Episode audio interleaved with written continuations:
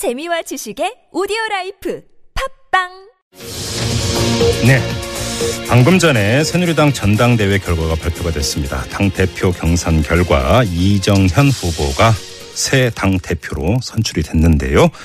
자, 새누리당의 정병국 의원 전화 연결해서 전당대회 결과 함께 이야기 나눠보겠습니다. 여보세요. 예, 안녕하세요. 정병국입니다. 예, 안녕하세요, 의원님. 어떻게 지금도 전당대회장에 계세요? 아, 지금 막 나왔습니다. 예, 예. 뭐 의원님께서는 주호영 후보하고 같이 이른바 비박 후보 단일화 했고 예. 그래서 이제 그 후보 자리에서도 물러나셨는데 어, 예. 경선 결과는 이정현 후보의 당선으로 나왔습니다. 어떻게 받아들이세요? 예. 예, 일단은 국민 여러분들하고 당원 여러분들의 그 의견을 존중합니다. 네. 예, 그동안에 그 경, 저, 당대표 선거하는 과정 속에서 각 후보들이 모두 당 개혁, 혁신을 부르짖었고, 네. 통합을 부르짖었는데 그 국민들과 또는 당원들과 약속한 대로 통합과 혁신을 위해서 매진해 주리라고 믿습니다. 그래요. 자, 그런데 지금 선거 결과를 보면 전국 선거인단과 대의원 투표 결과 그리고 여론조사 결과를 합산을 해서 이제 점수로 나왔는데 예, 이정현 후보가 4만 4,421점, 반면에 주호영 후보는 3만 1,946점 이렇게 나왔습니다. 이 점수차가 꽤 벌어지는 것 같은데 주호영 후보가 사실상 어, 비박 단일 후보였다는 점을 감안을 한다면 점수차가 꽤 크다 이렇게 봐야 되는 거 아닐까요? 네, 크게 나왔네요. 음, 이건 어떻게 이, 이해를 해야 되는 겁니까 그러면 이 결과는? 그 일단은 뭐 충분하게 단일화의 효과를 누릴 수 있을 정도의 그 당위성이라는 가 이런 부분들을 설명하고 네, 이해시키는데 너무 시간이 짧았다. 네, 하루 전에 했거든요. 예. 그래서 그 효과는 단일화 효과는 별로 많이 나오지 않았다 이렇게 생각이 듭니다. 예. 그리고 이제 함께 이제 최고위원 경선도 있었는데 그 결과를 놓고 네. 보면 한 명의 당선자를 제외한 나머지는 모두 친박 후보다. 이게 일반적인 분석인 것 같은데 이 점은요. 결국은 뭐 국민들하고 당원들이 판단한 거니까 존중을 해야죠. 예. 그리고 그분들이 그 선거 과정 속에서 다 하나같이 똑같이 그 혁신을 얘기를 했고 통합을 얘기를 했는데 네. 이제 국민들의 그 명령인데 음흠. 그분들이 어떻게 하는가 하는 것을 예. 우리 지켜봐야 되고 또 그분들이 그것을 원활하게 잘 수행을 할 수 있도록 네. 적극 협조해 줘야 된다고 생각을 합니다. 방금 전에 그 이정현 당선자의 수락 연설을 보니까 친박 비박 개파 없애야 된다 이런 요지의 연설을 하던데요. 네. 개파 구도가 사라지고 없어질 수 있다고 보세요. 그거는 뭐 그분들이 어떻게 하느냐에 따라서 달라진다고 저는 봅니다. 예. 결국은 개파라고 하는 것은 당 내에 네. 친박밖에 없지 않습니까? 예. 친박에 참여하지 않는 사람들은 전부 다 비박이니까요. 예, 결국은 이제 친박이 당 대표를 했고 네. 또 개파를 없애겠다고 했으니까 그분들이 당 대표나 최고위원들이 어떤 의지를 가지고 하느냐에 따라서 음. 없어질 수도 있고 네. 더 강해질 수도 있다 이렇게 생각이 들고요. 예. 저는 뭐 약속대로 그 적극적으로 그 탕평을 하리라고 기대를 해봅니다. 네. 근데 과연 없어질 수 있을까의 물음표를 찍는 사람들이 꽤 있는데 이렇게 물음표를 찍는 이유 가운데 하나가 아, 오늘 전당대회 열리 직전까지 논란이 됐던 이른바 오더 투표. 이 논란이 있었습니다. 실제로 이런 오더가 있었다고 보세요. 결국은 그것을 그분들이 어떻게 극복하느냐가 네. 그 개파를 없앨 수 있느냐. 예. 또 그동안의 새누리당의 존재감, 음흠. 그것을 회복을 해 정체성을 회복을 해서 국민의 신뢰를 받느냐 하는 쪽에 무게가 실릴 거라고 봐요. 예. 따라서 아마 그런 부분들을 이번 선거 과정 속에서 국민들이나 당원들로부터 네. 많이 들었기 때문에 예. 그런 부분들의 주안점을 두고 예. 당을 이끌어가지 않을까 이렇게 생각이 듭니다. 예. 또 그렇게 해야 되고요. 예. 어, 미정현 당선자는 또 이 당선 일성으로 가장 먼저 해야 되는 일로 민생을 챙겨야 되는 점을 꼽았는데, 아, 이 당의 개혁, 이런 문제는 후순위로 밀린 것 같습니다. 이거 어떻게 받아들여야 될까요? 그 아무리 민생을 챙긴다 하더라도 네. 그 자체를 국민들이 받아들일 수 없다라고 하면 예. 그 소용없는 일 아니겠어요? 예, 예. 그동안에 뭐 정부나 당에서 민생을 챙긴다라고 안 한 적이 있습니까? 네.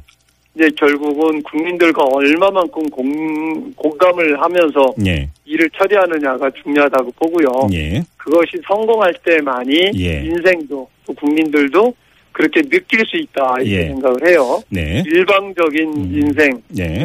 있을 수가 없다. 그래서 국민들과 소통하면서 네. 공감을 만들어가야 된다. 음. 이렇게 생각을 합니다. 아무튼 그 그동안 당, 뭐 예. 이정현 그 이제 대표께서 그동안 뭐 민생 투어도 많이 하셨고 예. 그렇기 때문에 현장에서 그 당정을 이끌어가겠다라고 하셨으니까 예. 잘 하시리라고 기대가 됩니다. 네, 그래요.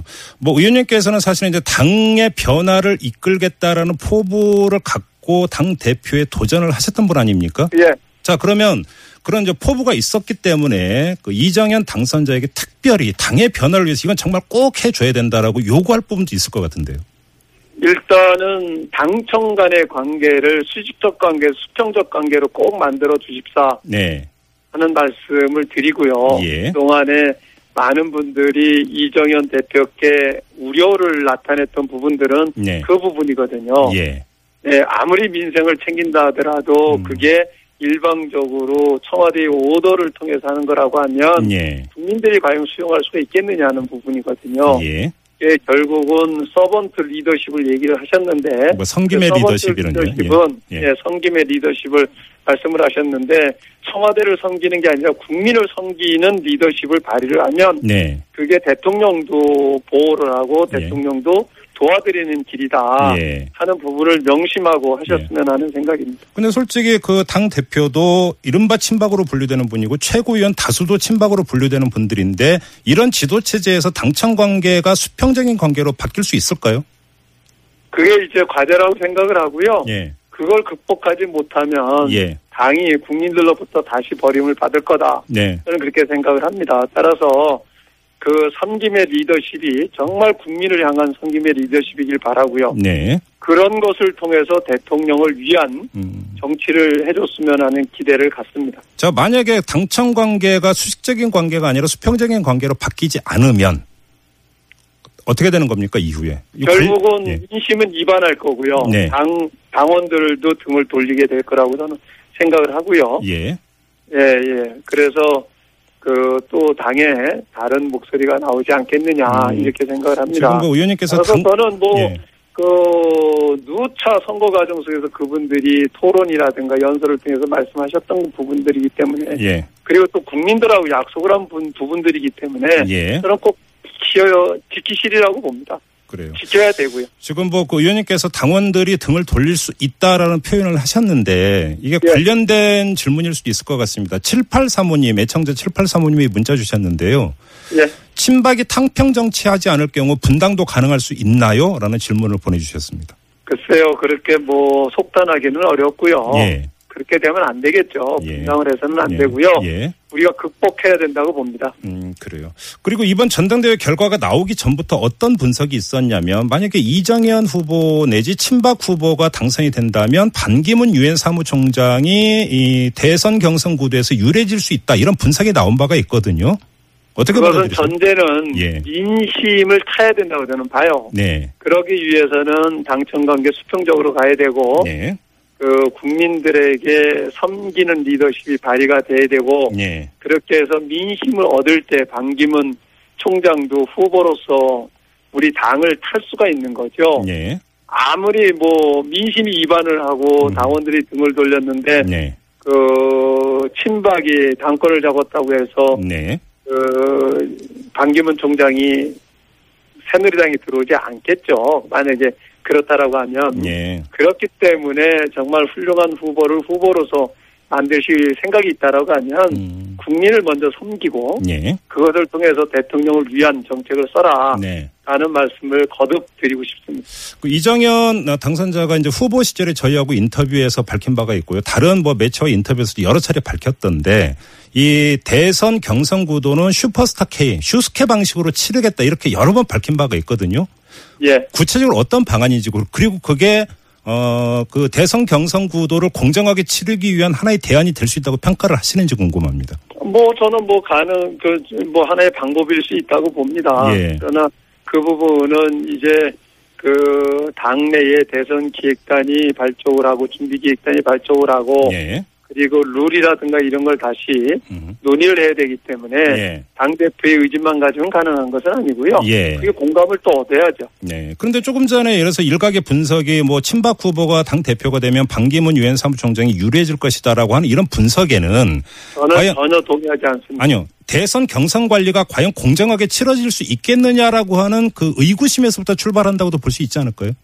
아, 그 앞에서도 말씀을 드렸지만 예. 공정하고 네. 국민들이 생각하는 방향에서 그 대권 후보 결정이 되지 않는다라고 하면 예. 서로 그렇게 결정이 된다 손 치더라도 네. 후보로 끝날 겁니다.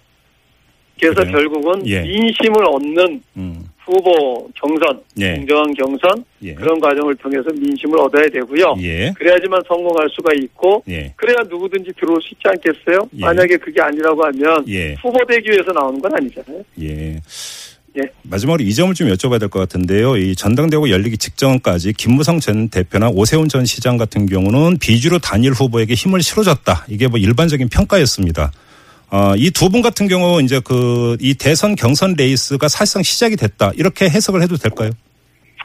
그, 그 직접적으로 연결하는 것보다는요, 네. 그분들도 생각을 하기에 네. 우리 당이 바뀌지 않으면 예. 다음 대선에서 희망이 없다라고 생각을 했기 때문에 예. 바뀌기 위한 노력을 했다. 음. 이렇게 저는 평가를 하고 싶어요.